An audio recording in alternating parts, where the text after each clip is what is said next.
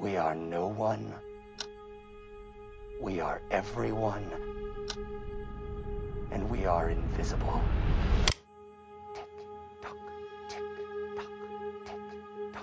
We convinced ourselves that they were gone, but they were just hibernating.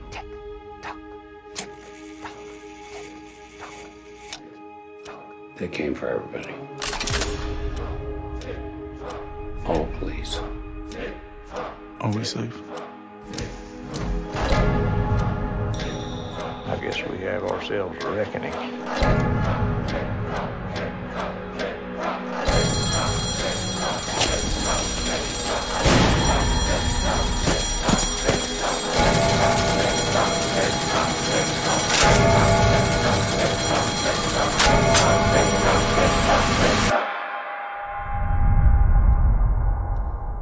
What are you two talking about? Oh, nothing. Just the end of the world.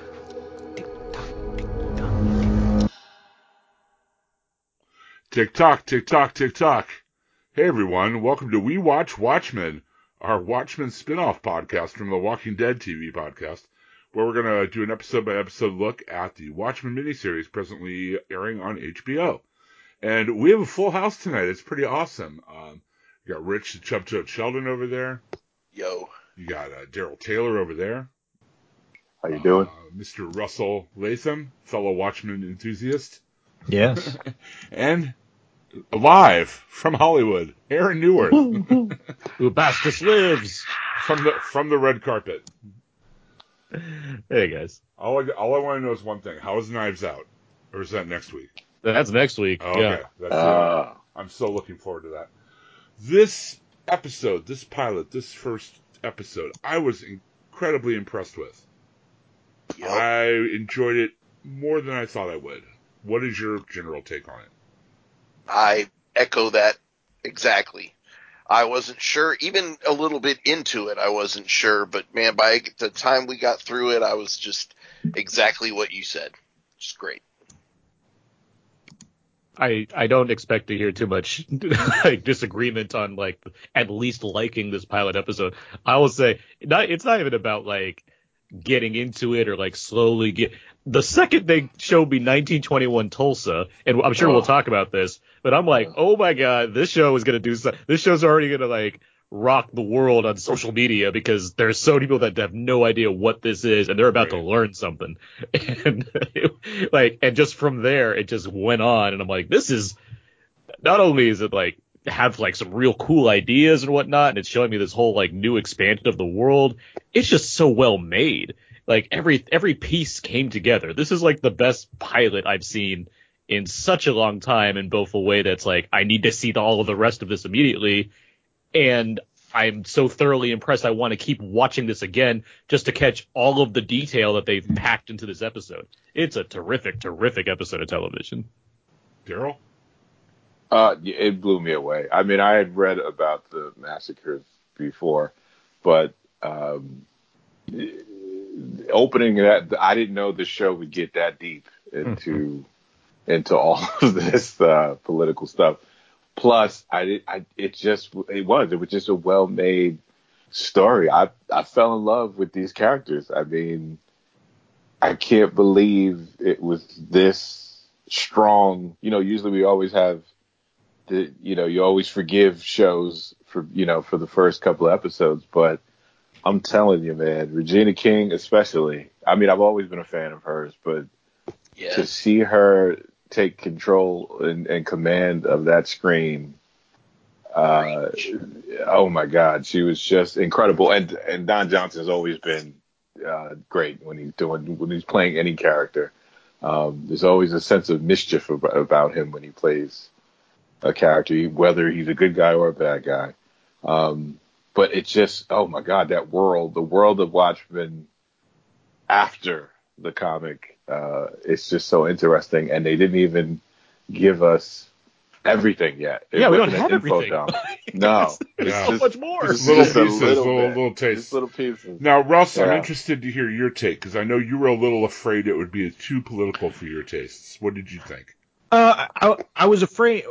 I was more afraid of. I wasn't sure what the show wanted to be because just based on the trailers and stuff, I it just seemed like I don't I don't know what the show wants to be. And I, I, again, I kind of echo what you guys are saying. I mean, it was the, the dialogue, the writing, the the directing, the cinematography, the set pieces were phenomenal. Um, and it really, I was really digging it. And then it got to the end, and we'll get there. But there's something clicked with me at the end, and I was like, oh, that's genius. So Mm-hmm. I, I, the one thing I was afraid of going into it is the one thing that I got out of it at the end of the episode was, okay, I know what the show, I know what the show is, or I know, I know what it's, what it's wanting to be. I know where the connection is. I know where the parallel is. Um, and it just kind of clicked for me. So I, I was extremely pleasantly surprised with, with how good this was because again, I, I, I was very skeptical about, about what they were trying to do and what it was. And, you know, Lindelof kind of brings his own baggage uh, to stuff, so that you know there's that part of it that's sitting out there. But uh, but yeah, I mean, I'm I'm ready to go. Can I ask, as we get into this w- with Lindelof, like, what is it that when you say like baggage, like, what else besides? Because like, Listen Lost to our listen to our main thing. listen to our Okay. zero episode. We totally fair enough. Okay, all right. Well, even Lindelof and but if you even go by, I mean, I don't, you know, like you could, you even go by Linda Lindelof himself. He knows he has, you know, like there's there is this baggage with when he does a show, especially when it's a genre show. People expect it to not work. Or He turned this down to twice. Too slow. Yeah, because there is. Down, yeah. it's to the point now where it's like no matter what gets announced, he said it himself. He gets tired of it. It's like it's to the point where because Lost was such a, an impactful show and it didn't end as strongly as it began. It, Some say. he's some say I'm just going by what he's saying. People didn't react to it yeah, no, I understand. didn't react to the ending. By I'm I'm only going by his only reaction. People expected this not to work. People expected this to fail. I mean, you know, from the movie to the, you know, especially with more not wanting it to be done anyway. There's that baggage that comes with it, and That, that's that's Um, the that's the least amount of baggage that that you're right. And it and it For me. still could fall apart, but with a It strong could. opening like But this, people- I'm really doubting people- it will. It's awesome. yeah, but people did not expect this to be put together as well as it it was, and I I think that the, it was a, a surprise. The Well, the other know, thing the- to remember is Lindelof is a huge fan of the original source material, so Mhm. he's not. I don't. That's why he turned it down twice. He's like, I don't know if I want to mess with this. I don't want to. I don't want to lean too hard on this if you guys already talked about it. I'll just say coming into this, I am a huge fan of The Leftovers, which was the previous show that he ran. I mean, regardless too. of regardless of work that he's done on other series, Leftovers was his show. Like that was you know something Yeah. he put together, and that's what that's mainly what I'm coming in with this on. I'm of course familiar with the rest of the work he's done, and I mean mileage may vary from my perspective. There's not a lot that I don't like from him specifically. Um, I I did like Lost. Like I can't say it's like this was my favorite show ever or whatnot, but like just watching it from my kind of more casual position that I seem to have been in, which is similar to my thoughts on Westworld. I'm just like, yeah, I'm digging this. Like that's kind of that's kind of been my whole thing on that show. Um, and like I like Prometheus more than most people, it would seem. whatnot. So it's like I don't know, I like that. re- regardless, the leftovers is like my key in for him as far as like something that he's responsible for, that he's like ground up built. And from that perspective, I'm thinking, yeah, of course this worked for me. Like his last HBO series worked for me. So it happens to involve a property that I'm very much indebted to. So yeah, more of this, please. That's, that's where I'm at right now. Yeah, I I don't want to uh, tread on that too much because, like I said, the zero episode we talked a lot Yeah, about that. I understand. But I, I do want to circle back to this by saying I think the the phrase that kept coming back to me was well thought out.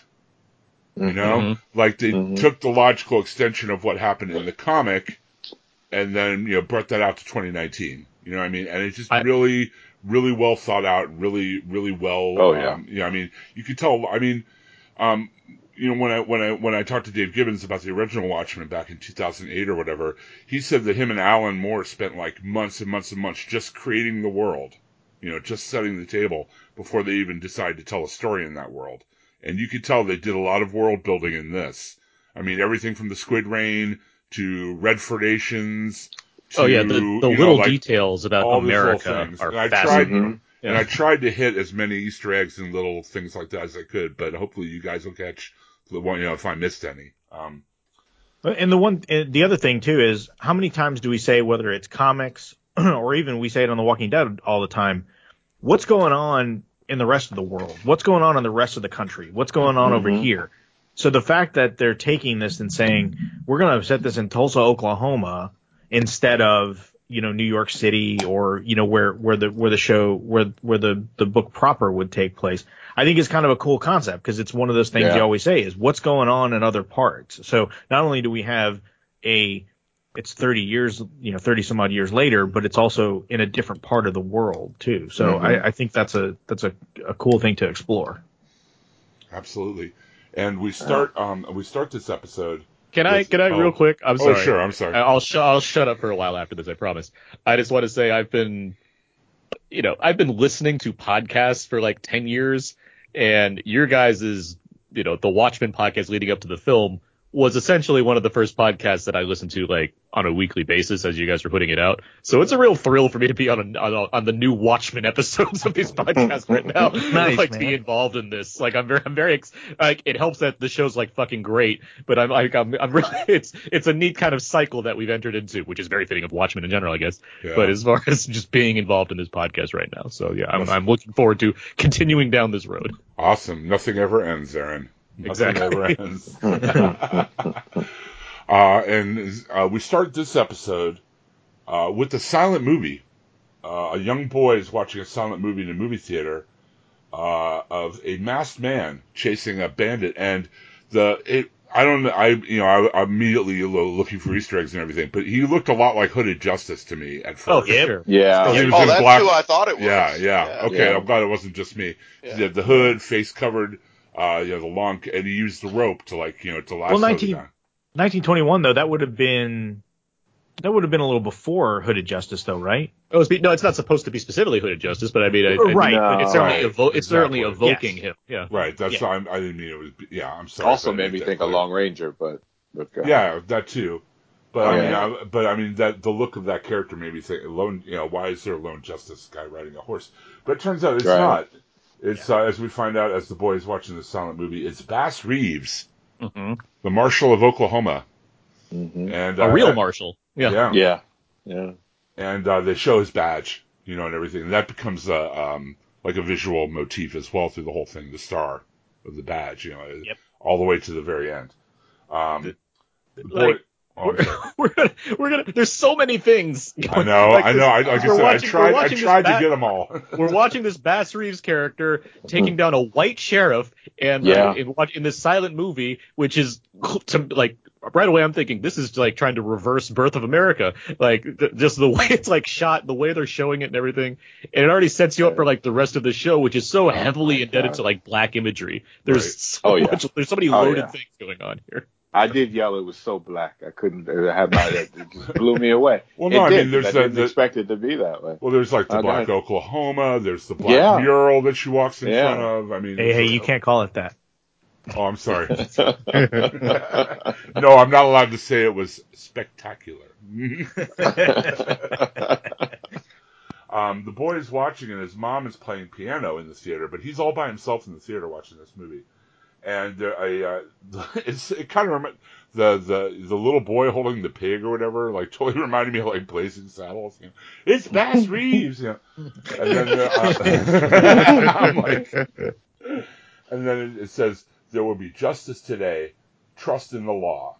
And as soon as that title card comes up, we hear like a siren go off, Mm-hmm. and the mother stops playing, and she knows something is going on, and grabs the boy, and the father comes in, and we uh, we see the race massacre of Tulsa in 1921. yeah. Now, something even- well, before we go off on this, something that is interesting to me Mm. in researching this is Mhm. that the history of this wasn't even unearthed until 1996. Oh yeah. Mm-hmm. Oh yeah. Like I thought it had been a history thing that everybody had known about all this time. no. But it wasn't until the Oklahoma Commission to study the Tulsa Race Massacre hmm uh, was named that they even, uh, you know, 75 years afterwards, that they even figured out that, you know, 300 people were killed, 800 people hospitalized, you know, Mhm. tens of thousands of people made homeless. You know, uh, millions of dollars in real estate. A whole, you know, a whole city pretty much up in flames. Yeah. Well, the, yeah, the, the the the area was known as Black Wall Street because it was one of the most Right. prosperous black areas in all of the country. And Right. I mean, to get back, like I, I mentioned, Birth of the Nation, that movie from D.W. Griffith, it's basically the most racist movie ever made, but it also it reignited the KKK, and like that's Mm-hmm. Yeah. that, that played a huge role in this, where Oh, yeah. because of this whole massacre was like what, like a black man, like was like he wh- he, like whistled at a Well, 19 year old boy was accused of assaulting a 17 year old uh, white In elevator, elevator. operator. Yeah, in an Yeah. elevator. And so the retaliation was, well, the KKK is going to just destroy, and like not only that, it was basically funded. Like it was basically like the Yeah, people were, yeah. were into Yeah. this. Like the, it's such a Yeah. Well, it was a plan. They, they, Yeah. they found out that they've been trying to find a reason. They've, they've been this thing has been bubbling up uh, Mhm. For a while, and and the economy was not in a great place for for a lot of white Americans. So they were they were just ready for something to be the thing that to set it off. What's Now- interesting though too in in doing research on it because because like you guys, I mean, I uh, well, I can't I can't speak for you guys, but uh, but for me, I, this is not something I knew about. Um, so y- you know, again, when usually when something comes up of historical significance, because I'm a big history buff, I start diving into it and looking at all this stuff. The one interesting thing in, in looking back through just some stuff online and part of it is, you know, how much of that is is what really happened, how much of it is not what really happened. You know, what, what you know, it's it's all kind of like people have had to dig in after the fact because it's almost like after this happened, it was kind of like swept away. And there, you know, there's reports of Mhm. people that grew up in Tulsa and were like multi generational Tulsa uh, residents, and like they had Yeah. no idea that this happened. Um, but but the interesting thing when when I was reading on it is, and I'm sure it's no coincidence, but at one point before things really got bad, uh, the sheriff, uh, white sheriff, was trying to protect the man that was uh, that that was uh, implicated in in this whole thing because Mhm. he knew that that stuff was going to get bad, that that these Yeah. Klan members were going to come and that things were going to get, get get out of hand, and and so it's interesting to see when you know as we fast forward in the show that we see that Don Johnson kind of almost kind of a there's a parallel there, right? Like Yes. he's the Yeah, he's the white sheriff yeah. in this town, eh, or police chief of police, whatever. And you know he you know he he's he's dealing with these these race issues, and he's he's mm-hmm. For all intents and purposes and what we know based on what we saw, he seems to be on the right side of, of things. Um, well, uh, the, the correct side of things, I should say. we'll see. Um, well, that's what yeah, that's what we think so far. Yeah. But, so I, but yeah, this well, this Well, I story. mean, I mean, you for can tell me- that. I mean, you can tell Angela's character trusts him implicitly. I mean, there's- Oh, for sure. yeah, yeah, there's there's some there's some hints there. though. We'll, we'll get Yeah. there. yes. Yeah, yeah. But okay. I but I know this story was originally told through generations because that's how I learned it. My grandmother told me, my mother told you know it went. Yeah, it's down like who the line controlled from like the south. Black people didn't control the media, so like the, the No. newspaper reports were like what whites injured in like fire and like it was just like Yeah. things like that that completely Yeah. played down the whole. And this was just one of the places. You know, there were other you know Yeah. places that were wiped Yeah. out as well, but this is just one of the well-known ones after it was researched. But it's Well- amazing how they even went this far. Yeah, that's. I mean, I knew of it going into watching the episode, but I didn't know about it till I don't know a month or so ago. I read a uh, interview with Lindelof where he talked about it and Mm. it inspiring some of the the plot. And um, I just want to know, you know, it's been what twenty some years since it was unearthed. Why why don't we have any? Why are there not documentaries and other things out about this? I mean, it's very very interesting. It's I mean- a very uncomfortable subject to talk about. It It's- is, and- especially about America itself. It's think about like uncomfortable I mean in a couple weeks we get the Harriet Tubman biopic. That is the first Right. time there's been a, a biopic about Harriet Tubman in the Oh, movies. yeah. I mean, things take. I mean, this is one of the most like socially important people as part of the civil rights movement, and they're just now getting their biopic. Meanwhile, like the guy that invented window wipers on a car got a biopic. I mean, so the it's, woman who invented the, who invented the miracle. Mop. yeah, the, yeah, the, the Um, Joy movie got a Joy. biopic. Yeah. Yeah. It, I mean, just, it's well- not uncommon for how we no, no. in order for things things to truly progress, you got to be comfortable being uncomfortable. That's Mhm. just how it Okay. is. So Well, this scene is brutal. I mean, we are not Yeah. spared at all. We see people dragged from their homes, set on fire. We see Mm-hmm. people dropping stuff from airplanes. which Uh, actually Yeah. happened. Which like, actually so did happen. That's Yeah. a real thing. They had Yep. airplanes flying into this shit. I mean, oh my god. Um, Yeah. It was it was an all out war. Domestic We- warfare. Yeah. We see some guys in Klan robes, some not, uh, pulling people and setting them on fire, just shooting them like dead in the street. Um, again, does not pull away at all. Uh, uh, brutal. Uh, the mother and No. father are carrying the boy through the city, uh, literally dodging bullets. Um, and they uh, they go into a friend of theirs garage, and their friend is like, "I don't have any room to take you, man. I don't have any room to get you out of town." He's got all of his stuff packed on a on a, a wagon. And he said, "Just take the boy then." And he hides the boy in a uh, like a trunk, a steamer trunk, and tells So him. you- to get- oh, I'm sorry. I, sorry to, to cut you, but it, some, I was talking to a friend about this, and he was saying to me, "Wow, this is imagery is so much like another superhero origin where Mm-hmm. a child is put, you Yeah. know, like is hidden to to save that child. The parents, you know, sacrifice themselves to get that child away. Away, yeah. Uh, Gee, what was that superhero? Um, uh, super Hmm. soups, Meteor something. Man. Meteor Yeah, Man. Meteor that's. Man. That's Yeah. what it was. My Yeah. whole thing was the friend. I'm like thinking, okay, stuff is more important than your friends. No, Stuff. him getting the hell out of Mm-mm, there mm-mm. quickly it was more important. right. That's what I took from it. He was trying to get the hell out of there in a hurry. Just And it's thinking, a. And- I mean, any Yeah. hindsight you apply to this, there are airplanes bombing the city right True. now. There's, it's Yeah, hard to just think of what things matter the most at this point. And plus, you have to take into context back then, um, people of color did not have much, and so heirlooms meant a lot when you're coming up.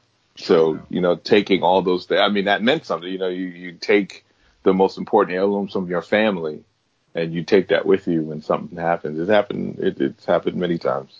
Ultimately, none of this matters anyway, which is the sad part. Right. Yeah. right? Yeah. True. His father, uh, pull, oh, I'm sorry. No, I was, I was just gonna say he gets wrapped in his uh his Kryptonian blanket, the American flag. well, anyway, the um, his father tears a piece of paper, writes a note on it, and folds it over and puts it in the boy's pocket. And the boy is try- about to suck his thumb, and he pulls his son's thumb. He's like, "You gotta be strong, boy. You gotta be strong." And then he shuts the chest. And as the the wagon's rolling out of town, bullets go through the chest, mm. and the boy is able to see through the bullet holes.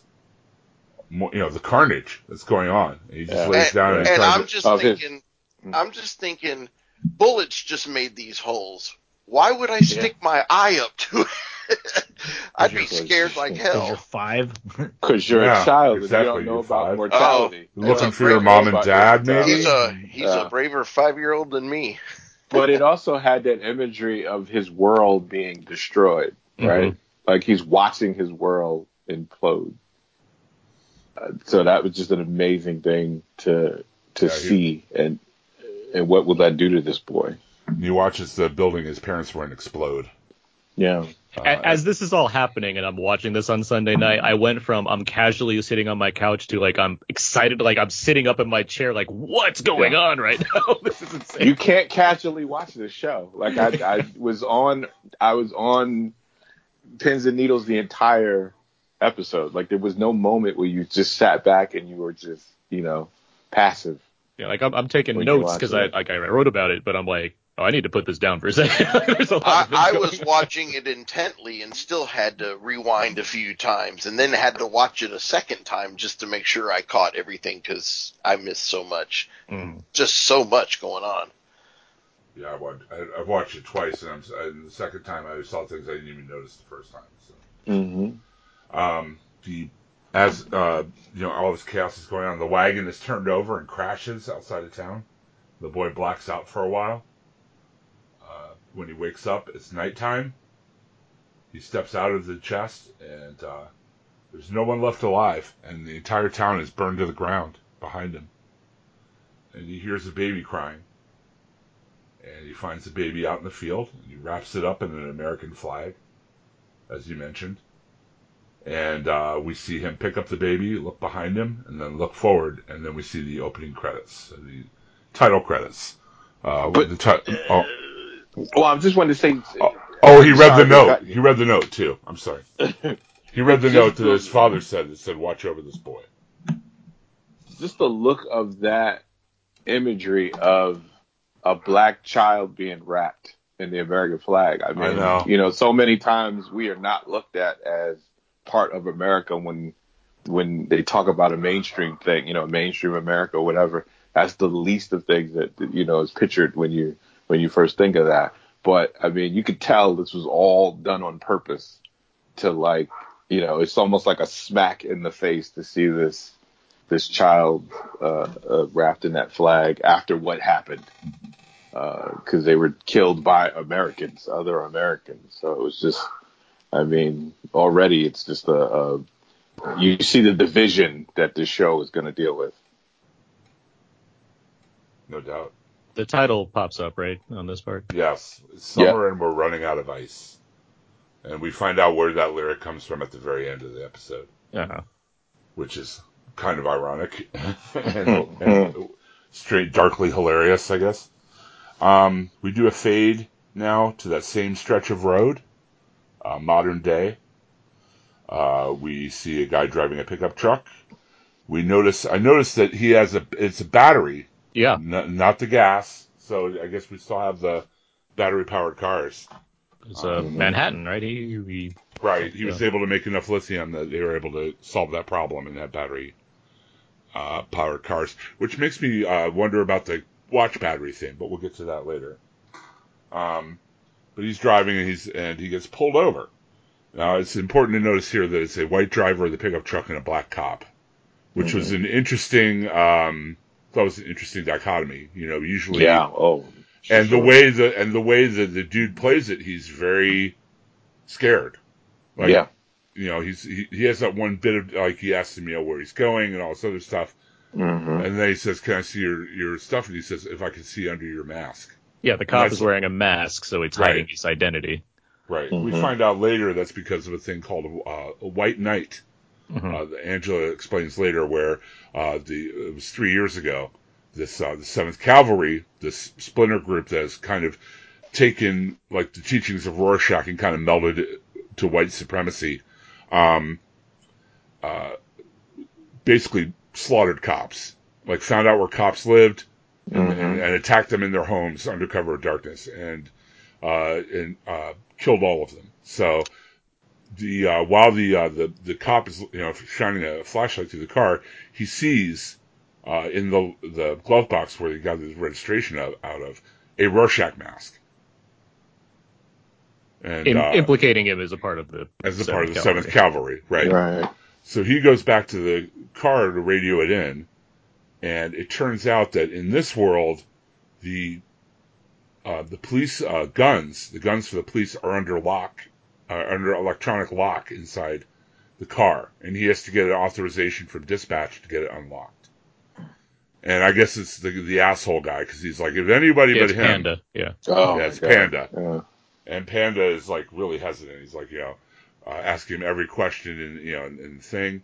And then finally he buzzes it once. It doesn't work. He has to buzz it like two or three times. He finally gets the gun out and uh, and cocked. And by that time, the the dude in the pickup truck has come out, put on a Rorschach mask, and is gunning him down, killing the Mhm. policeman with a submachine gun right through his windshield.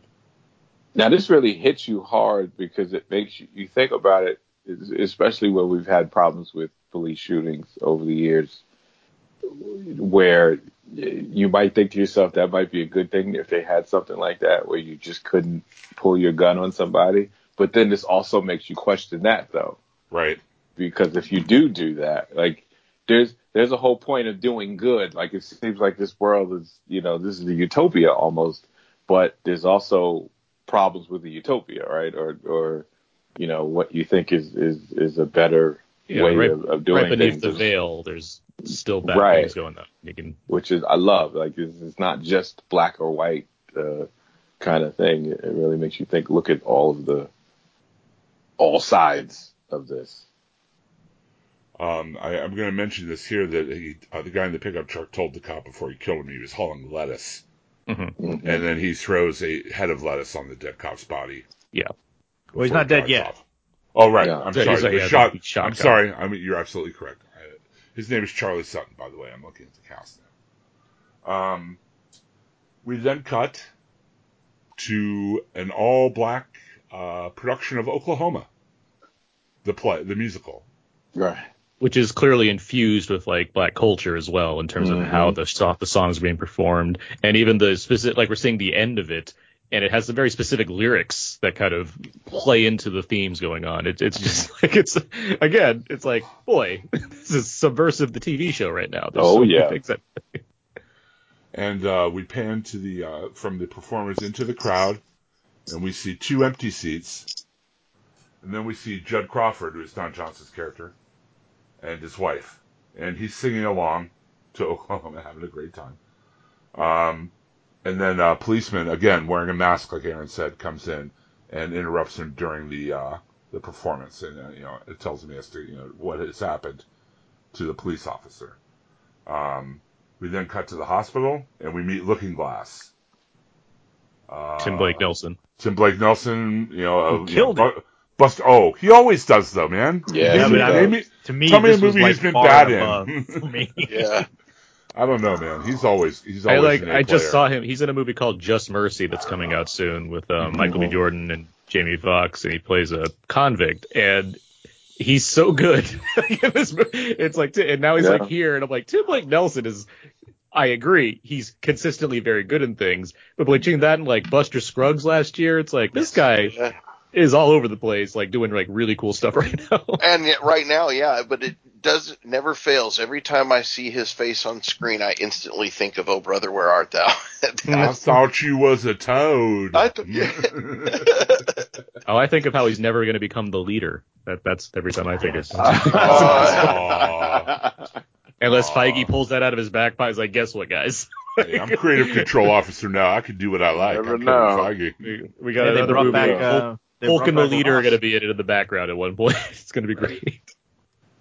Um, we meet Looking Glass. He has a, uh, it looks like a kind of a Rorschach mask, an all over head mask, but it's a mirror. In fact, there's this a part in the scene where Don Johnson tells him to put his mask on so he can fix his tie, Yeah, yeah, I like that. which is great. Um, Looking Glass brings uh, um, Judd up to speed on everything that has happened, and um, he says, uh, according to the tape, uh, he was hauling lettuce. There was a head of lettuce on the scene, romaine, I believe. And Judd looks at him and goes, "Were there croutons?" Yeah, yeah. Not that I could ascertain. That's another thing. This show, even with the heavy material, this show has a sense of humor as well. Oh, the dialogue's so switch smart. Like, it's just Yeah. really good. Yeah, yeah, Yeah. totally. Like you know, I have a- the the well, there are a bunch of great lines, but we'll get to that later. Um, uh, Judd goes to the uh, the officer's home to tell his wife, and I guess this shows that all the cops have cover stories Yeah. Yeah. in this world. You know that like the cops are actually undercover in their own lives. Um, his cover story is that he was at night school studying to be an engineer, and that they're going to say it was a carjacking that he got shot in. Um, again, uh, if you think about what happened with the White Night, that makes sense. Mhm. You know, and Don Johnson's so good in this scene. man. yes. Oh, Yes. man. this scene really stuck out to me because it's just like, you know, he's like, I know what you're thinking. Screw this guy and the horse he rode in on. Yeah. I'm just like, you know, just played it played it perfectly. It was just great. It, it's so, like, cause he's, he has to tell this woman, but he's also, like, interrogating her at the same time. Like, there's so many things happening here. And Don Johnson is so good because he's, he, we don't know him right now. We don't know him really at all, but I mean, we don't, even in this moment, we're still like, how are the cops function in this world? There are a lot of black cops, so that's different, but he's the white sheriff. Like, what, what's at play Yeah. here? And so he inter- and he interviews this, you know, this black woman whose husband's been shot, and it's like, okay, he has to both play into being a nice person and like comforting her, but also like really grill her hard on like whether or not she's told anybody about this thing, if there's anything else going on. Like, oh my god, it's so good. My my favorite part though is when she goes, "Yeah, he always liked you," and he's like, "Oh no, he he likes me. Like he's he's not dead yet. He's Yeah. he's still alive." Let's use the present tense. Let's keep it posy. yeah, yeah. I just just the way that was delivered. Again, Don. Another. I I haven't seen Don Johnson this good, and it, I can't remember when. I I don't mean, know. He's- Not he's- since Tin Cup. wow. not since the video for Heartbeat. Oh lord. that was a good song. You There's a stop deep cut for you, friends. That was a great song. Not, didn't do nearly as well as his. Uh, as uh, oh, never mind. Um, we then cut to uh, career day at school, and we meet and we see Angela Abar, who is our our main character, main protagonist, Regina King, totally killing it. She Mhm. is. Uh, there are a ton of, of of things going on in this scene, more than just her making cookies. So I'm make sure I get them all. Well, first uh, Um, the eggs. Well, no, even before that, they cut to a TV which is showing a 24 hour feed of Doctor Manhattan on Mars. Uh huh. Yeah, Yeah. yeah. And it says 24 hours in the in the corner, and he's on Mars and he's building a castle, and it looks like he's tearing it back down again. Now, on second watch, I noticed this looks a lot like the castle that Adrian Veidt's in. It's a replica of it. Yeah, it looks like it looks exactly like that castle. So I mean, it's not trying to be the castle from the comic, which looked like No. a giant watch. Right. This looks like he's trying to make an allusion to Veidt. So I don't know if that'll play out or if that was meant or whatever, but I did notice it. And my Also, other, there's- my, oh, my other, there's al- my, oh, I'm my sorry, other- go ahead. just real quick, my other curiosity is if this is actually real. Like if That's it's what I ac- thought, if too. it's an actual camera on Mars, or if it's just like we need to Oh. let people, we need to help people think that he's out there. Well, there's don't definitely something going on because, like, Oh yeah.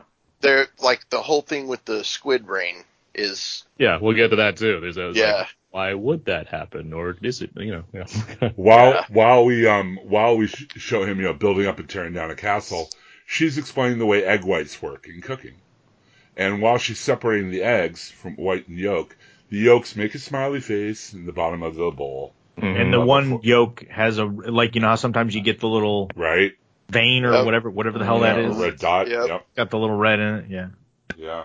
Um, she whips them up too. We also see a poster on the wall that says "Anatomy of a Squid." hmm Uh, this is before we see the squid rain. And we also see a poster on the wall that says uh, that Robert Redford is currently the president and has been since the late 80s, Since Nixon. Yeah. Yeah. since after Nixon. um, She talks about um, being from Vietnam, and we learned that Vietnam's like a s- is the 51st state of the United right. States. Mhm. That was Right. in the, Yeah. yeah. that was in Watchmen too. So yeah, that was in the book. And um, she says she was, uh, uh, you know, she worked, she goes through all her story about uh, how she lived there and then moved here and became a police officer, was a police officer there and then became a police officer here, and then was shot on White Night and became a baker.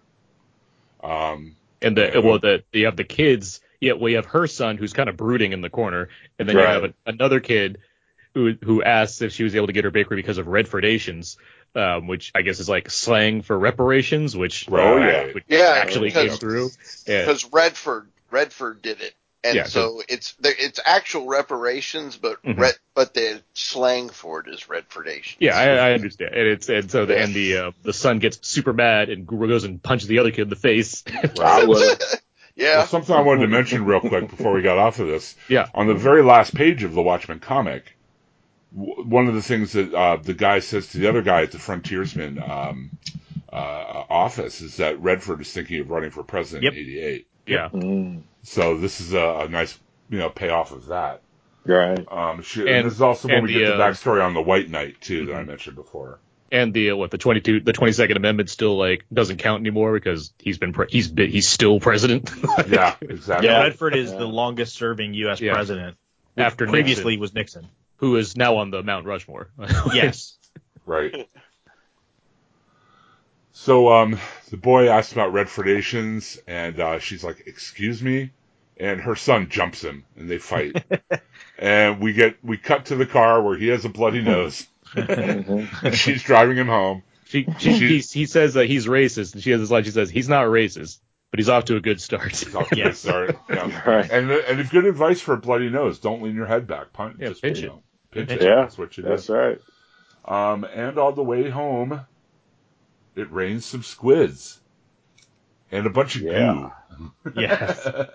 It it's, like, it's so funny because it's like an alarm goes off. yeah, we People don't know what just it like- is. It, it, it's people are just it's funny because obviously this has been going on for 30 years, so people are just like, Right. Ugh, this Yeah. again. It's more of an inconvenience than a surprise. yeah. They're Right. just so t- done with. It's like I'm done with this. Like I'm so over this. Let's talk. Yeah. So it's raining squid. Why is it raining squid now? Like, well, Good because question. this is a this is a uh, sequel to the comic, not the movie, and there was a squid in the comic. So this is obviously an allusion to that. But like like you said before, but why? is it part? Is Yeah. it is it- is it a transdimensional portal that's remained open? Mhm. Is it the government making sure everybody's still scared of the monsters from Planet X? It's a Is hoax. it? I mean, who knows? fake news. I love the visual of this too. Like it's so like at first Yeah. I'm like this this reminded me of Magnolia among other things, but just looking at the like the kid under the glass putting his hands on the squid like on the on the other side of the glass looking at the squid, the squid's inking and they're like s slithering around. The shots of the asphalt, what seeing the squid all lying ac- across the floor. Then the She's chalet. tot- oh, I'm sorry. sorry, she totally has. She totally has a squid squeegee like ready. That's what I was gonna say. this. Yeah, she pulls Yeah, it's out like obviously she's done this a bunch of times, like Russ said. You know, Yeah. it's just like, oh, brother. Um, the next scene we see a squid truck. So I, like you said, this has been going on for a long time, and it's a squid cleaning truck going by her house, and we meet Angela's husband Cal and one of her daughters. Uh, Played and by uh, Yahya Abdul Mateen the second. I really like this guy. He's been Yeah. Oh, yeah, he's good. and uh, Yeah. I really like the presence good, he brings. man. So yeah, is good. Totally. Um, she comes home and uh, sh he says, "Your pager's been blowing up." I was like, "What?" Yes. Also, they have pagers. That's what I'm saying. yeah. That's what I'm. That's the point I'm making. Like what? 2019 pagers. Wow, Yeah. cool. The, Well, the like other they- thing, Sorry, to just har- based, based, based off what we're seeing, like we're not seeing internet and we're not seeing smartphones. Like No. it's very clearly stuck at a certain time uh, as far as how technology's advanced in that regard. And not to harp on it too much, but they, again, they're they're all battery powered cars, not not combustion cars. Mhm. But I thought it was funny that the guy in the truck, who obviously had a battery powered truck in the beginning, when he gets out, like you could see the exhaust coming out of the back of the. Tr- there are a couple wasn't times. exhaust. That was condensation from the hydrogen cells. Come on, Russ. If Mr. Fusion taught us anything, um,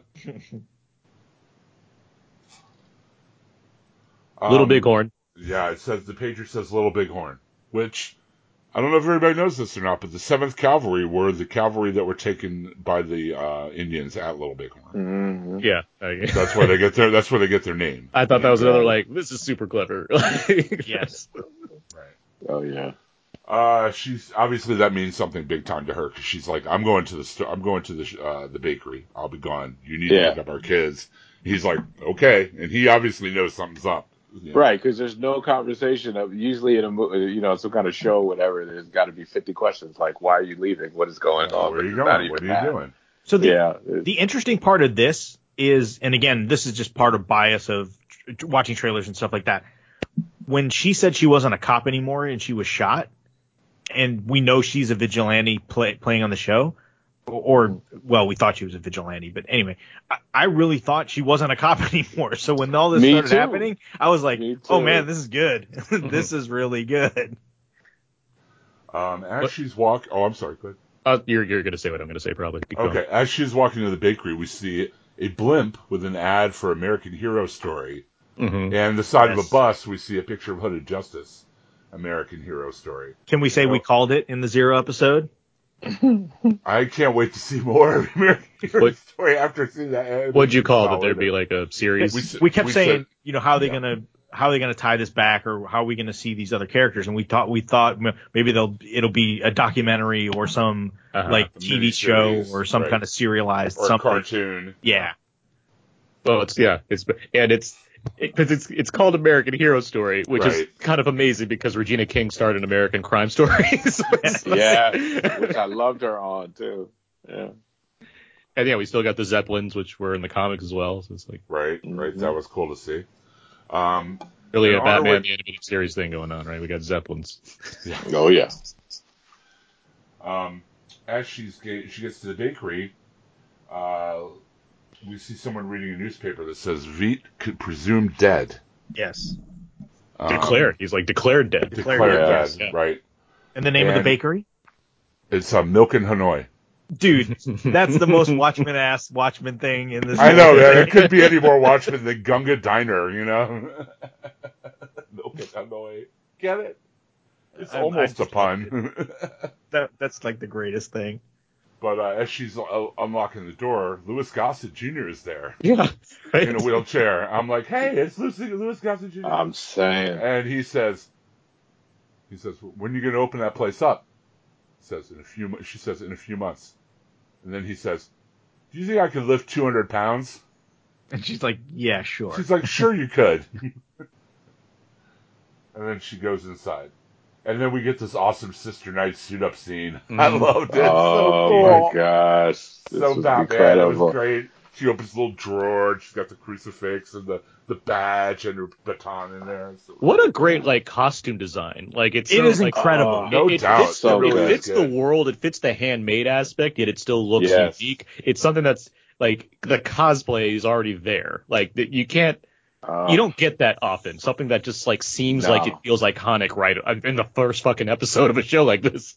Dude, when they show her walking, anytime she's walking, and the way that that coat with the tails, like oh, it fans just out like works. a cape, it's Yes. just it's awesome. Like it, It's it's the visual on that is, is, looks- striking. Yeah, I can't wait for the cosplay for that. Yeah. But just the whole bit, you know, uh, the other thing that I thought was was awesome is, you know, we saw the other cops, right? They just have the yellow that they put above their, you know, uh, up, up to their eyes. Yeah. I Mm-hmm. like that she goes the step further and has the the the the airbrush over her eyes, the black paint to Yeah. again help further conceal. Like it's it's not just oh I'm just gonna put this thing up you know up to my nose. I'm also gonna you know instead of actually wearing a mask, I'm gonna put something that helps further conceal you know, and then the hood. It just it's it's a it's a phenomenal look. It, It for something her so more weight. simple, it- mm-hmm. it's it's both simple and and and elegant at the same time. Like it just it looks fantastic. Because it's It also like it's practical too. Like you, Yes. you can Oh, you yeah, can un- you can believe her being in action sequences because of how it's structured. Yeah. Right? Like when she has that fighting scene later, she actually can move in that outfit. and you believe it. Yes. Like, Yeah, it's you not do. it's not like you have to cut Yeah. away from like Batman's rubber costume. Right, Right. Where, yeah. Michael Keaton can't turn his head. Yeah. Anyway, we see a great suit up scene. How about that bitch and ride, man? That like, Oh. um, Oh, that man. Mon- that Monte Carlo with the Yeah, windows blacked blacked out out. Windows. was Yeah, simple it's, as it's hell, suddenly man. a black I it. exploitation picture as we're like watching her drive Yes. down. Yeah. yes. uh, I don't know. Um, he, she um, arrives at a trailer park, and we see a graffiti that says "fuck Redford," uh, written on the side of the road on, on a wall somewhere. And she uh, breaks into a uh, a trailer, grabs a dude, knocks him out, and then goes off to see Jed. Um, Badass. I know. Um, she she's showing up just during a department wide meeting. This is the first time. Now they refer to him as Red Knight in the show, but he's referred to as Red Scare on IMDb. Mhm. So I'm going to go with Red Knight. Um, Yeah, the intern messed it up. Yeah, the intern must have It messed could it Could be. Who knows? Um, but you know, because uh, Tim Blake Nelson's character asked earlier, she, he should wake up Red Knight in the rest, and he Mhm. says no, let him sleep. Uh, we also first see Pirate Jenny in this scene, Yes. and But Panda. this smacks you. But this really smacks you in the face of because I like Russ. I thought she was gonna be someone outside the law right. fighting, right? And so in this, when she's walking, first I the first thing I thought I had was, is she that badass that she's gonna break into the police station to to get new, you know, to kind of get information or intel on, you know, whatever guy she's taking down. And- I was wondering that when- too. Yeah, like how like is it a Commissioner Gordon Batman thing or is it Yeah, just like, yeah. what I want? Like So it just seems like the detectives get to kind of wear their own wear their own gear, right? Right. Like they get to do their own thing, which is cool. The Minutemen, right? They're the- Yeah. they're their Yeah. own thing. Yeah, I mean, it's obviously like the chief, like Looking Glass is obviously a chief detective. You know, Angela's obviously, uh, you know, a career, a veteran. So, you know, Mhm. it's definitely the higher ranking cops that get to have that persona. It seems to me anyway. Um, he's showing the 7th Cavalry TikTok video. And it's interesting to note in this that you get some of the actual quotes from Rorschach's journal Yes. um, like kind of uh, mixed in with their, you know, kind of uh, subverted to their um, white supremacy. Um, so we can assume from this that the journal did get out there in some form. Right. Right. Um, you know, it's uh, the same, uh, mostly the same video we saw in the trailer, where ending with TikTok, TikTok, TikTok, TikTok. Um, the whole scene is visually it's spectacular. It's it's very Oh, it's stunning. Oh, yeah, there's it's a lot great. of symmet- there's a lot of visual symmetry going on in both the presentation of the of the cavalry and uh, Don Johnson in the police station. Like there's it, it's very much aligned purposefully, and it looks really fascinating. It's both menacing to see, you know, the, this group of Rorschach worshippers that are taking away the wrong message. Hmm, haven't seen that happen before. And Right. like watching this group of cops that are all, you know, in masks. Like there's Yeah. there's, there's a lot of stuff going on there. They say that it's been three years since the cavalry had, attacked, and they thought they were gone, Mhm. but evidently they weren't. And uh, they, he asks for Article Four, so that they can unlock, uh, emer- make an emergency release of all their weapons. And Panda reads the, uh, Panda's hilarious. Panda reads the rule from the book, and then uh, Judd calls it, and then uh, Panda says, "You're making a mistake, Chief." and he says, "It's my funeral." And then he says something. I've watched. I've played this back a few times. I thought he was saying "Ego ipse custodis custodio," which is Latin for "Who watches the watchman." Yeah, that's what I thought he said. Yeah. Mm. That's what it seemed like. um, Judd goes to his office, and Sister Night is waiting there for him, drinking out of an owl mug.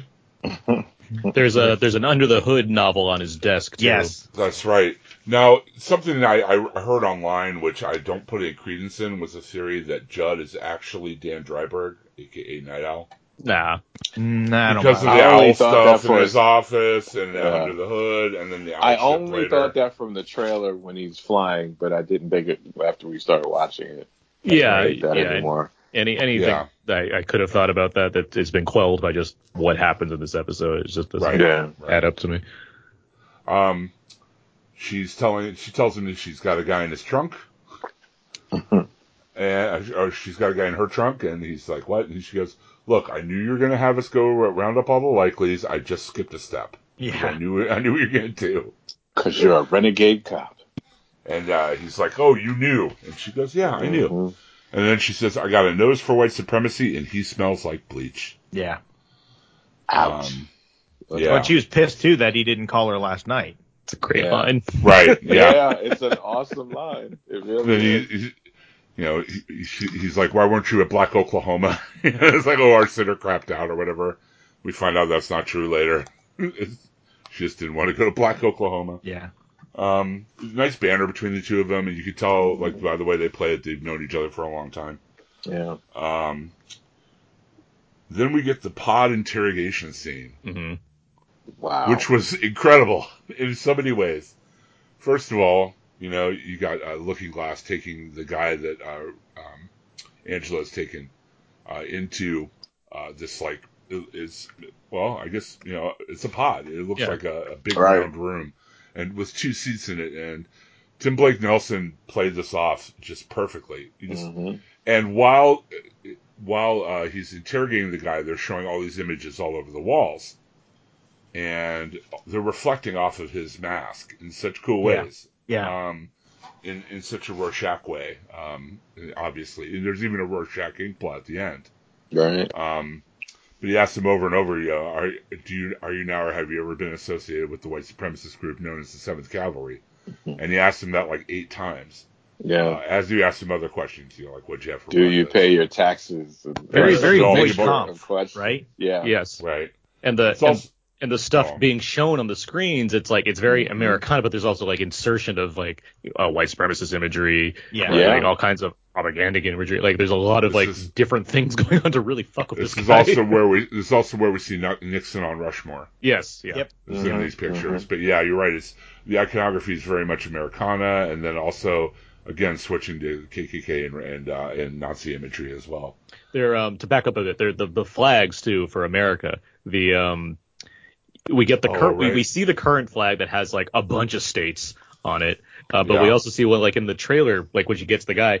There are people that like, as opposed to a Confederate flag, they just have a flag that has 51 states on it, as if like that's the like that's the America they know. Like it's Right. It's just, hmm Yeah, because the new flag is like a big circle of stars in the center Yeah, in the with center uh, with the with stripes with, behind it, with yeah. the stripes behind it. Yeah. uh, Looking Glass comes out from the pod and says, "Oh, he knows. He knows exactly you know what, what's going on. He's part of their group." Uh, and they do a lot of quick cuts in the pod to like the guy's eye reaction, Yes, like I love lip reaction, that. whatever. Almost Yeah. like Looking Glass It's almost like that Tim Roth character who was a human lie detector. Mhm. So yeah, Um, Yeah, yeah. That kind of like maybe he had that kind of skill. Um, Do you, like, that but there's my question. Do you like? Do you think it's just like he's very intuitive, like he's a Sherlock kind of thing? He just really can read people well, or do you think he might actually have like some kind of ESP? I mean, there's not much in the way of actual superpowers in this universe, but uh, I don't they, know. I they- was wondering they if have a lot was of faith. Oh, I'm sorry. Right. ahead, No, I'm sorry. I just thought that there might be like a little something in the mask. Maybe they have some kind of technology in the the mask somehow, or or something sure, to kind of perhaps. give off, or just the blinking. I mean, they do have tests where they see how many times your eyes react to imagery. I mean, they Mhm. do record that, so that might be, um, you know, that's a real thing. So they, that might be what they were doing. It could be, yeah. I um, I, they seem to have real trust in his ability, though. You what I mean? Like, no question. like when, no question. right? There was no question at all. Like we, he said, "Oh, he knows," and they were just you know, took it for like, okay, he knows then. And uh, there's this hilarious scene um, where uh, they show Sister Night walking the guy out, and she's like, "Gee, I'm real sorry. You know, we're all wound up real tight because a cop got shot." Blah blah blah. And he, she's like, I, "I really apologize." And he goes, "Oh, that's okay."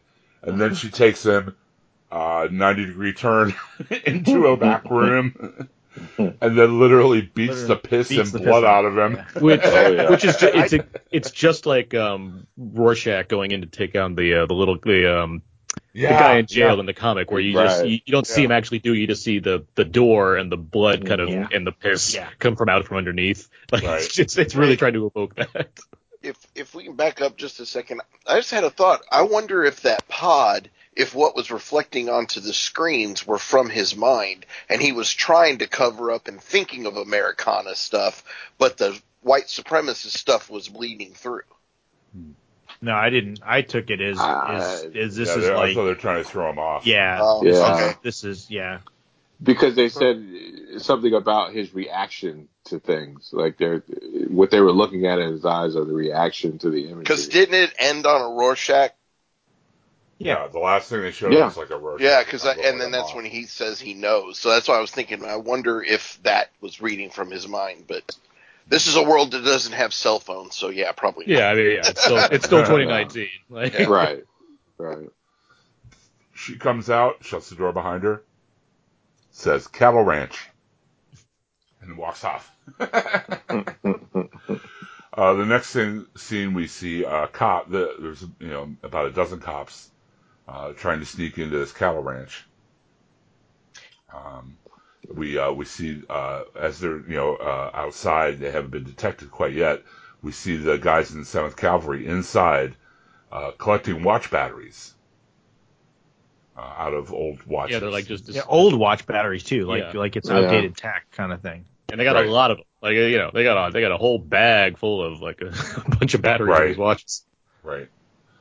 Um, as this is going on, they're alerted to the cops somehow. Go, they have alarm go They off or, motion or sensors, yeah. motion sensors, something Right. like that, Uh-huh. and um, it becomes an ambush because they have hidden away a 50 caliber machine gun Wow. mounted on the back that's of the truck, and um, all kinds of gunplay goes on. Cows dying left and right, um, police dying left and right. Um, just It a- looked a amazing. It, it looked amazing the way they Yeah, it. the sounds too. Yeah. Oh, and I haven't mentioned the the score yet. Oh my Uh, god, the Trent Trent Reznor, Oh, Atticus Reznor, Ross. Atticus Ross, yeah. score. Man. Tell me it doesn't remind you of Carpenter Oh, for sure. in some For places. sure. I mean, come Yeah. on. I, I loved it. I loved it. But anyway, yeah, cow, cows being gunned down.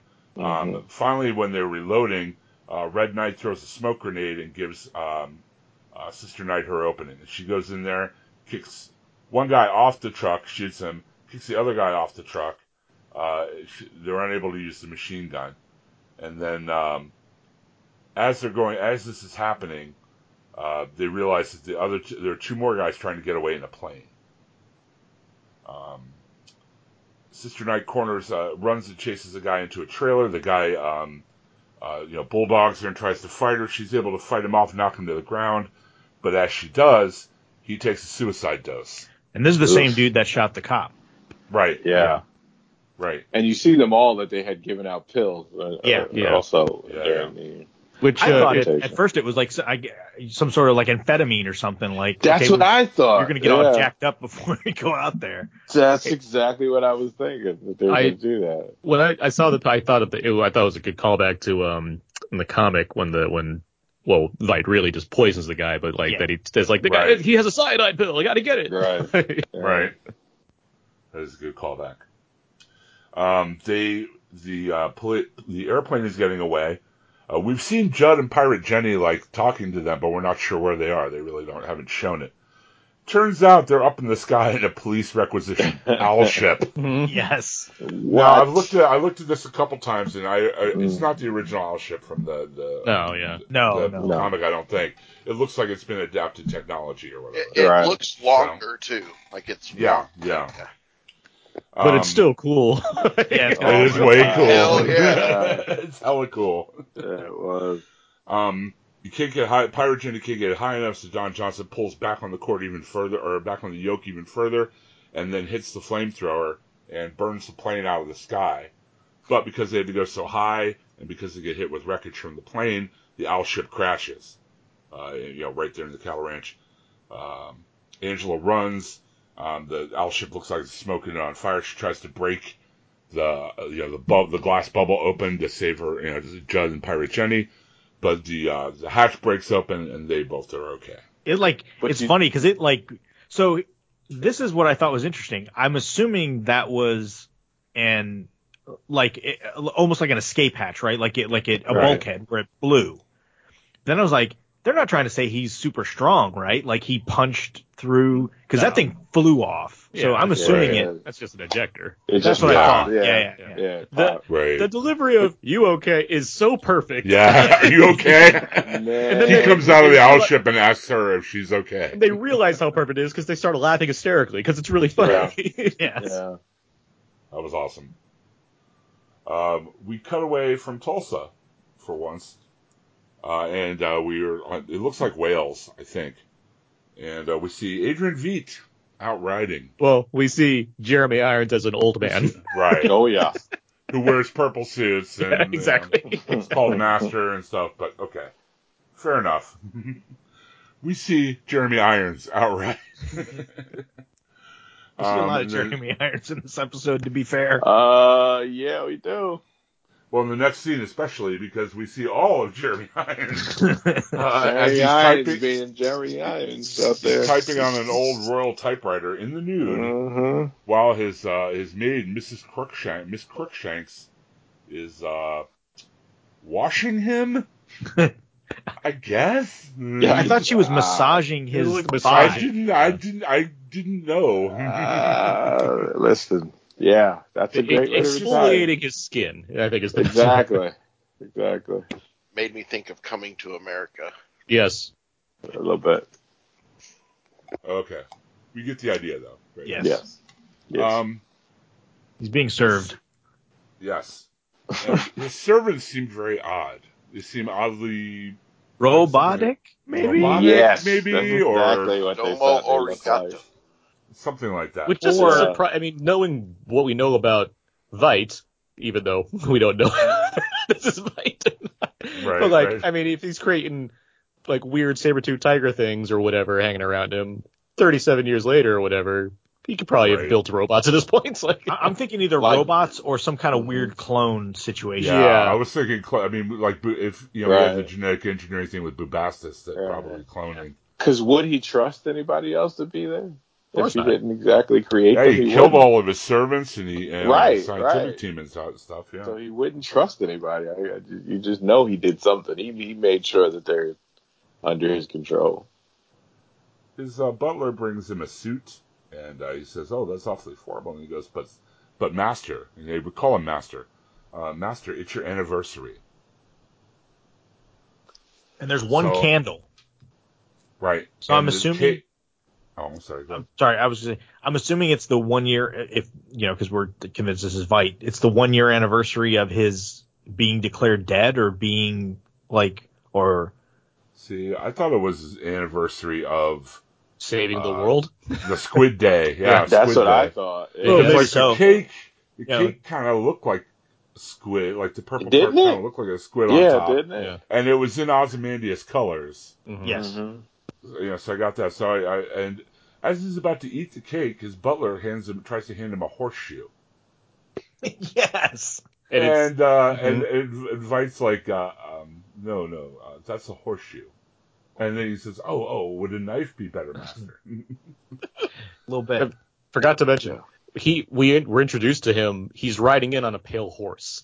I mean, it's, Yeah. it's, Yes. it wants to give you this oh, heroic I, am imagery sorry, I of him. forgot that. Yeah, yeah. And, uh, by the way, Pale Horse is the name of the band that was playing in New York when the whole squid attack thing happened. That is right. Ah, connect the dots. But I mean, But you, the whole concept of Veidt is that he's trying to be the savior, and mhm. we, we don't know where any of this is going, but mm, things could be happening again. yeah, I think he's Uh, celebrating that what he did. I that also kind of slaps you in the head that he's proud of. He hasn't. He had. There's no remorse for what he did. You think he did the right thing still? And his butler gives him a gold pocket watch. Yes. Uh, he also, uh, and then uh, he announces to his butler and maid that he is writing a new play in five acts, and it will be called The Watchmaker's Son, and they will be starring in the play. Yes. And of course, The Watchmaker's Son is John Osterman, aka Doctor Manhattan. Uh, his dad was quite literally a watchmaker, so hmm That was And a weird. That whole exchange was Yeah. Very weird. yeah, It was yeah, very it was. weird.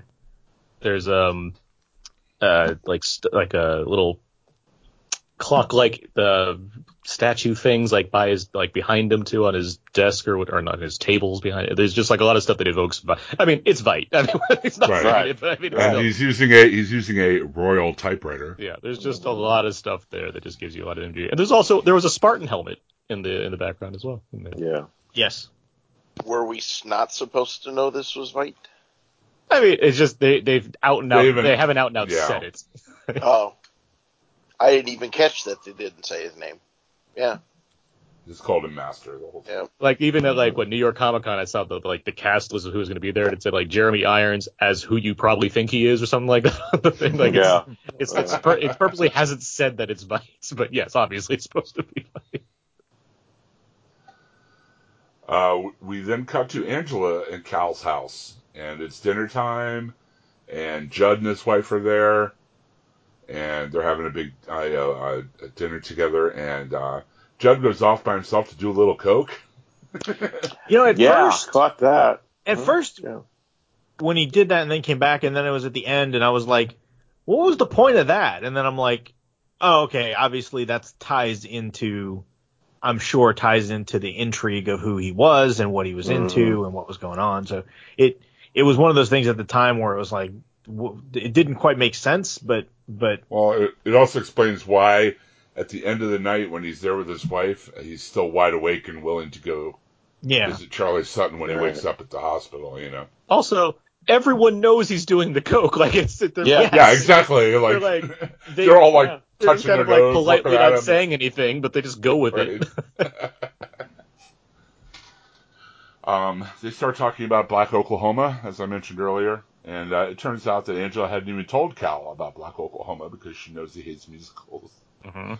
But it turns out that Judd uh, played the lead in Oklahoma in uh, when he was younger, and he sings uh, "People Say We're Falling in Love" uh, to various cast members, working his way around the table to his wife. Which is a super nice scene. Like it's It was so, a great like, scene. beautifully acted.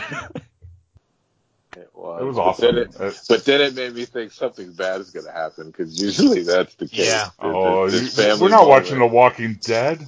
Oh, right. But I thought the same thing. uh, Angela and Judd p- compare notes on the seventh calf, and uh, this is when Angela lets him know that she knew he did coke too. Oh yeah. And then uh, this is also where we got the, the scene from the trailer where uh, Don Johnson says TikTok, TikTok. tick tock." Mhm. His, his wife's waiting for him. And she's a lot more uh, concerned about this whole thing than he than he seems to be. Like he's pretending to not be that concerned about it. Right. Uh, we then cut to uh, Judd's home, and his wife are there, Uh, she lets him know that he knew he did. co- She did knew he did coke too. Yeah. And w- on his screen, we see the intro to American Hero Story. Yes. Mm-hmm. And I'm like, dude, I want to see that right now. Do we see the the perfume commercial at some point for Veidt's nostalgia thing? No, but he has the big, No. huge bottle on his desk. Because I Yeah, know he has because I know we of it. hear Unforgettable at some point. Uh, I'm trying to remember when that was. Because Unforgettable is like that's the theme of his Right, commercial. right, and then they put that in the movie Right. also. It's like, Right, oh, that's fun. But anyway, the, this awesome animated intro of the, minute, the original Minutemen, where it has the reflections in the table Mhm. as they're all sitting around. And it has like little iconic things of each of the Minutemen. Um, like it has the boot. Well, it has like you know. Well, Mothman has coffee or something, which I thought was weird. But like Captain Metropolis has booze. You know, I noticed. And uh, um, the comedian has like brass knuckles and stuff. Yeah. And didn't the white supremacist dude that she got, didn't he have a like a dollar bill poster? He had a dollar bill poster. Yeah, Yeah. yeah, he Mhm. did. Yeah, I forgot to mention that. Sorry. Um. Anyway, Judd's at home and he gets a page on his pager that that uh, Charlie, the cop who had been shot, uh, is awake now. So he's going to get in his uh, uniform and go meet him. Uh, while he's driving in Wait, wait, his wait, wait, truck. wait, real quick. oh, I'm sorry. the whole getting in the there's something so like for all the like talking and dialogue he has with every character, just him like him getting dressed and getting ready, like the pride that he seems to wear in like putting that Mhm. costume on, Yeah. like it, Yeah. it speaks so much to like the kind of person he seems to at least want to present himself as, let alone thinks of himself as. Like it's it's really interesting. Well, and the wife is even concerned, like, should you be driving? And he's like, oh, I'll get one of the boys to take me. Like, Which he doesn't. Like Which he he, doesn't. No. He yeah. drives by himself. Yeah. Which is another thing that made me think, oh man, Well, this is uh, not good. Additionally, he I, he's listening to right wing radio on the way home to where Yes. I was going to say they mentioned Senator Keene. Mhm. yes. uh, during the radio thing. We also, uh, real quick though, we also see how much security he has on his house. Mhm. Like there are armed guards that he catches smoking outside of his house. There are those lights, you Yep. know, all on the security perimeter there. And you could tell he lives off the beaten path. Like his yeah, house, his house is, is, like high up on the hill. Yeah, itself. it's it's you know obviously because he's and it's interesting too because he's a public figure. He doesn't hide his Mhm. face, Right. so it makes sense that he would, you know, have more people live security. like yeah, that. people. yeah, yeah. live live It in a looked protected like- area. more Yeah. protected than the average it looked like nobody- one of those. Well, sorry, but they look like one of those houses, one of those plantation kind of houses, those old Yeah. time uh, mansions that they had Mhm. back in the day. But as you mentioned, he's listening to right wing radio. Senator Keene is mentioned on the radio, the Keene Act from the comic Mhm. book. Uh, he's driving along. All of a sudden, he gets a flat tire. He gets out and he sees he has two flats, and then he sees a spike strip uh, behind him in the road, and then a bright light. Uh, we cut back to Angela and Cal, who are um, together, shall we say? Nightcap. They're- they're- Mm, They're playing. They're playing Hallelujah. They're knocking boots, as they used to say in the nineties.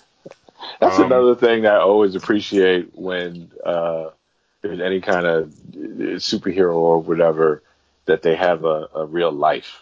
Like they, there's Yeah. a tendency to make them almost, uh, you know, that they don't have any kind of sex. They don't react. You know, they don't have any kind of real lives.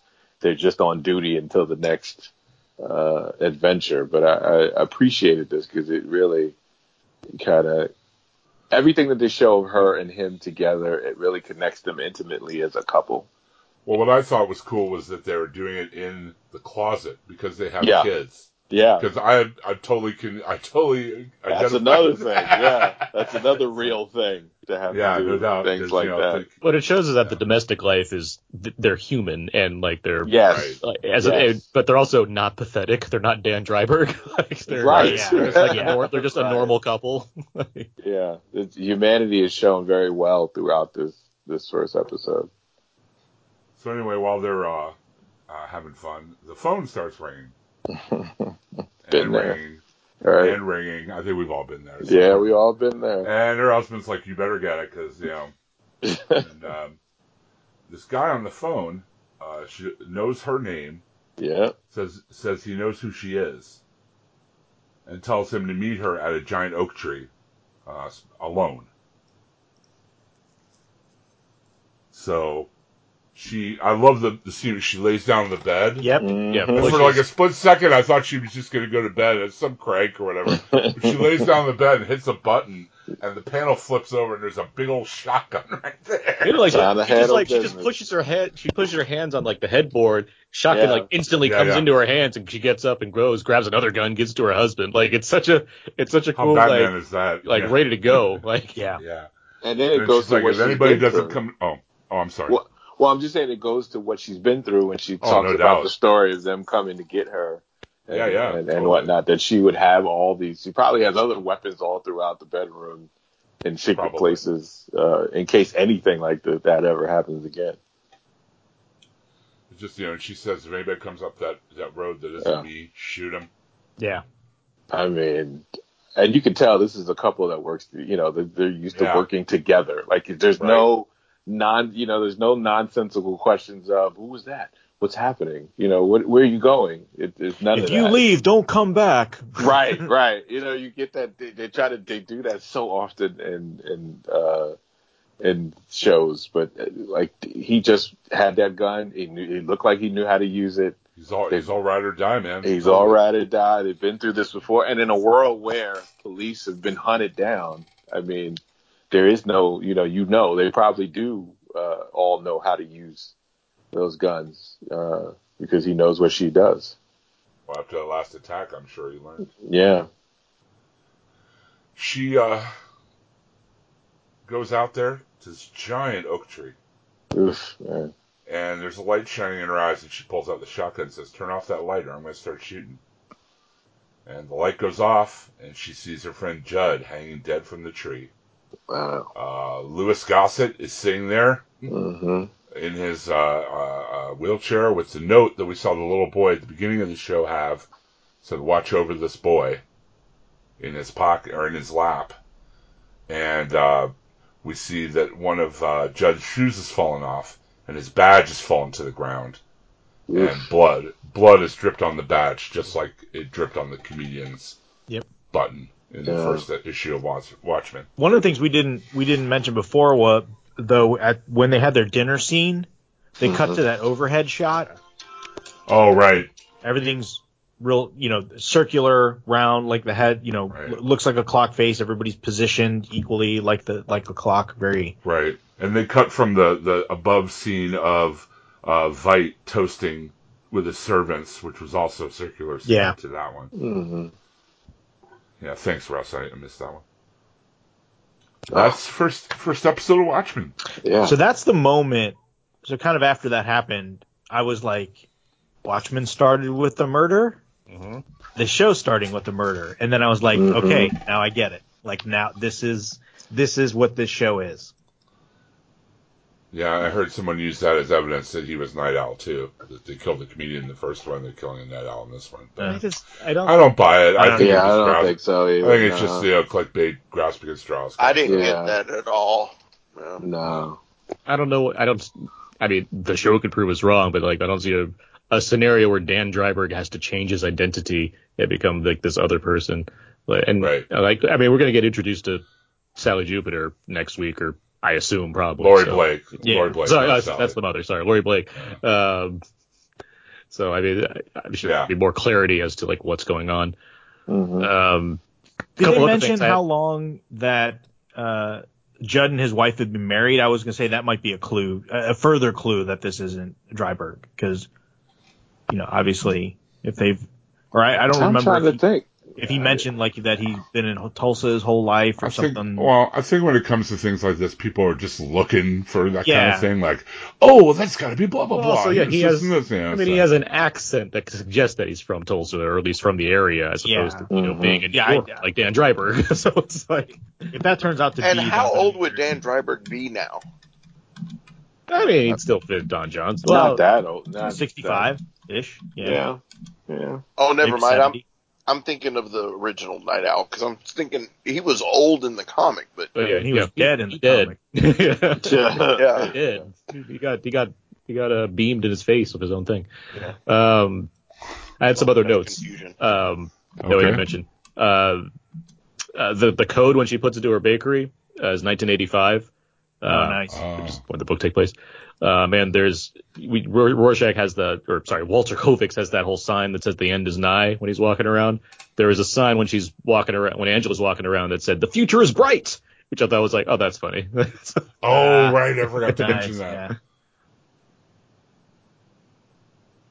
that's all I have Nice, uh, as far as notes we yeah. get to. Anything else I'm trying to. By the way, the, the title of this episode comes from the musical Oklahoma from from the song "Poor Judd is Dade," hmm and the lyric goes, um, "You know, he's looking so per- poor Judd is dead. A candle lights his head. He's looking oh so pretty and so nice. He looks like he's asleep. It's a shame that he won't keep. But it's summer and we're running out of ice." That was a cool way they did the title sequence in the beginning too. It was very like uh, Fringe or Right? Uh, that- they incorporated them into the landscape. yeah, yeah. Yeah, I'm always a fan of that. I like that a lot.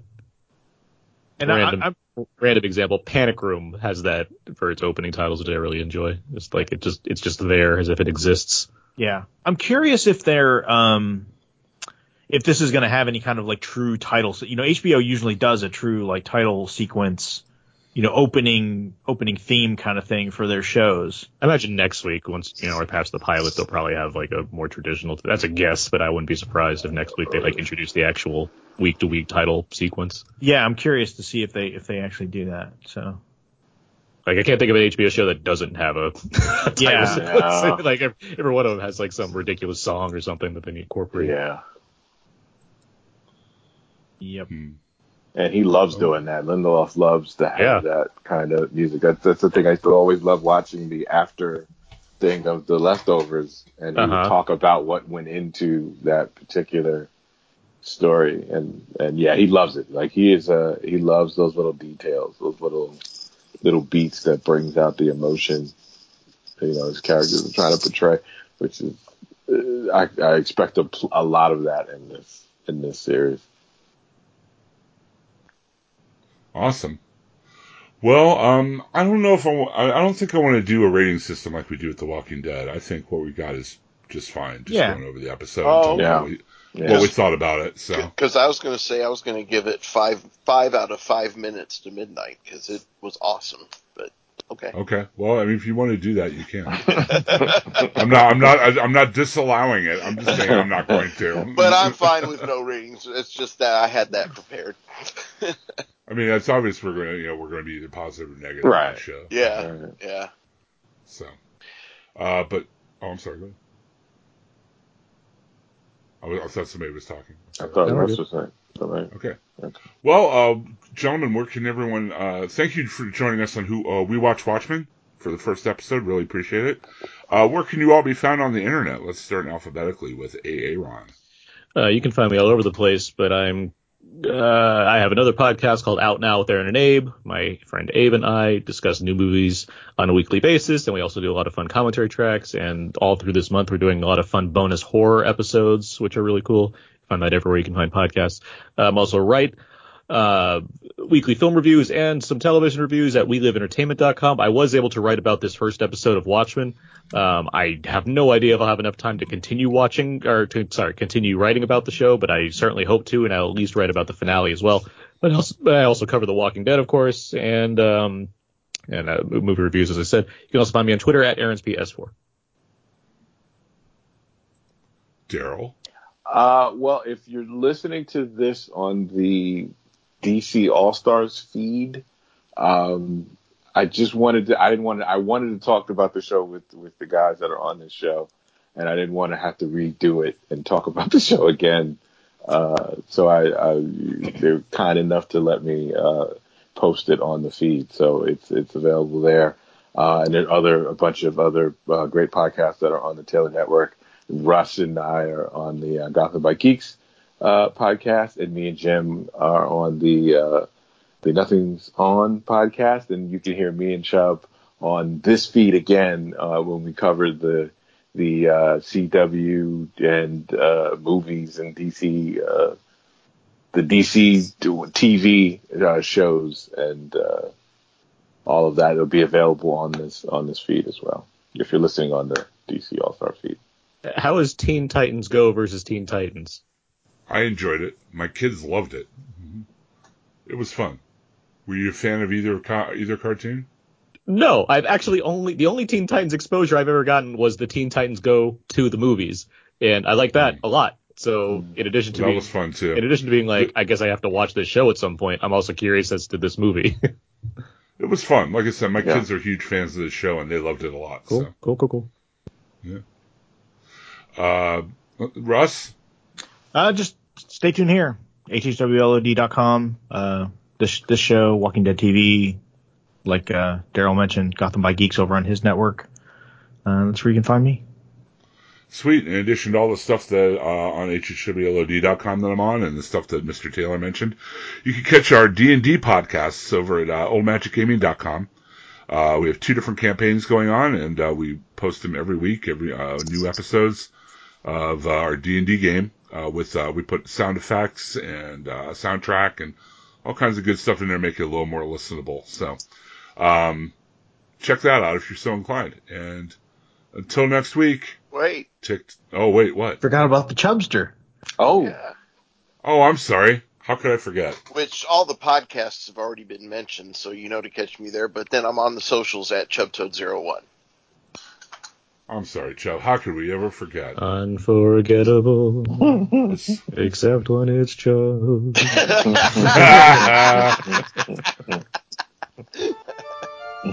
All right. Until uh, until next week. Tick tock, tick tock. Just a matter of time, I suppose.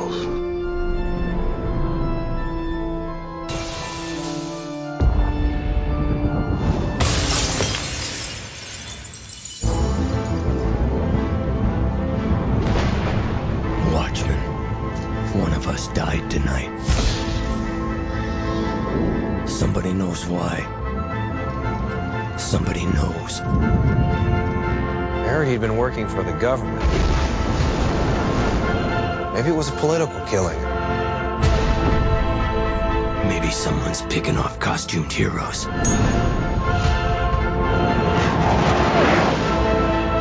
John thinks that there's going to be nuclear war.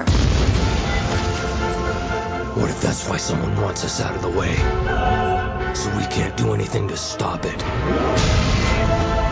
An attack on one is an attack on all of us. Watchmen are over. What do you suggest we do about it? Retribution. We can save this world.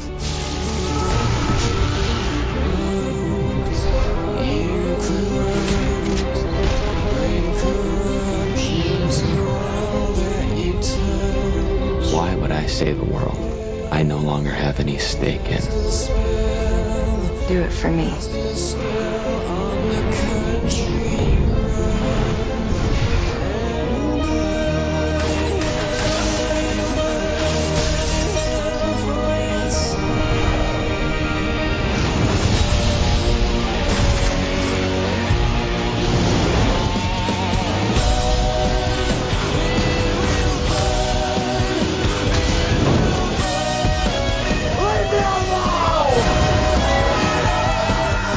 World will look up and shout, Save us.